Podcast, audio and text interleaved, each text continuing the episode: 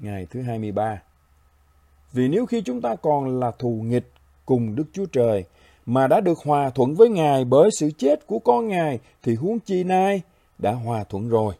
Chúng ta sẽ nhờ sự sống của con ấy mà được cứu là dương nào.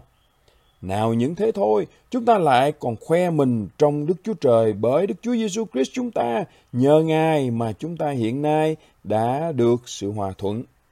Roma đoạn 5, câu 10 và câu 11. Ngày thứ 23, món quà không tả được của Đức Chúa Trời.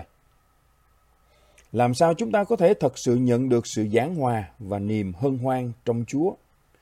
Chúng ta có được điều đó qua Đức Chúa Giêsu Christ. Ít nhất nó có nghĩa là chúng ta vẽ ra bức chân dung về Chúa Giêsu trong Kinh Thánh.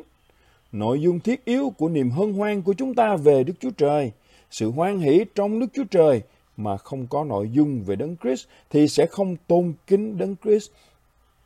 Và nơi nào Đấng Christ không được tôn kính, Đức Chúa Trời cũng không được tôn kính. Trong Corinto thứ nhì đoạn 4 từ câu 4 đến câu 6, Phaolô mô tả sự biến cải bằng hai cách.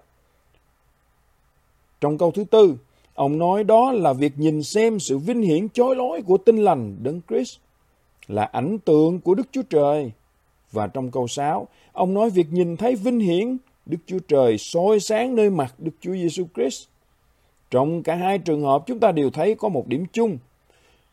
Chúng ta có Đấng Christ ảnh tượng của Đức Chúa Trời và chúng ta có Đức Chúa Trời nơi gương mặt của Đấng Christ.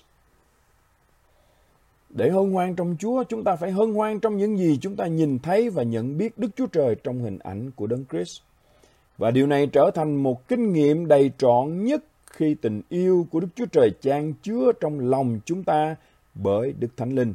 Như Roma đoạn 5 câu 5 cho biết, thật ngọt ngào kinh nghiệm có được từ Thánh Linh về tình yêu thương của Đức Chúa Trời kết nối với chúng ta khi suy gẫm về sự thật lịch sử trong câu số 6.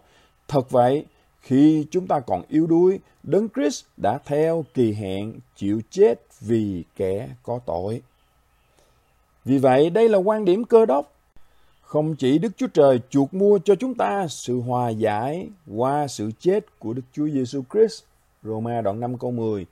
Và không chỉ Đức Chúa Trời khiến chúng ta nhận được sự hòa giải qua Đức Chúa Giêsu Christ, nhưng giờ đây chúng ta còn hân hoan trong chính Đức Chúa Trời bởi Đức Thánh Linh qua Đức Chúa Giêsu chúng ta. Roma đoạn 5 câu 11. Chúa Giêsu chuộc mua cho chúng ta sự hòa giải.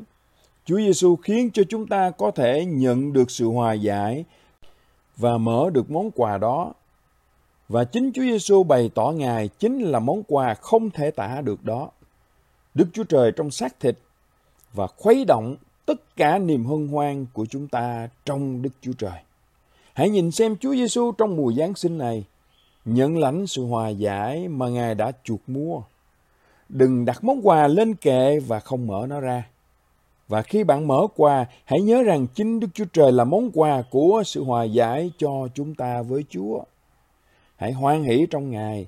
Hãy trải nghiệm Ngài như niềm vui thích của bạn. Hãy nhận biết Ngài như bủ vật của bạn.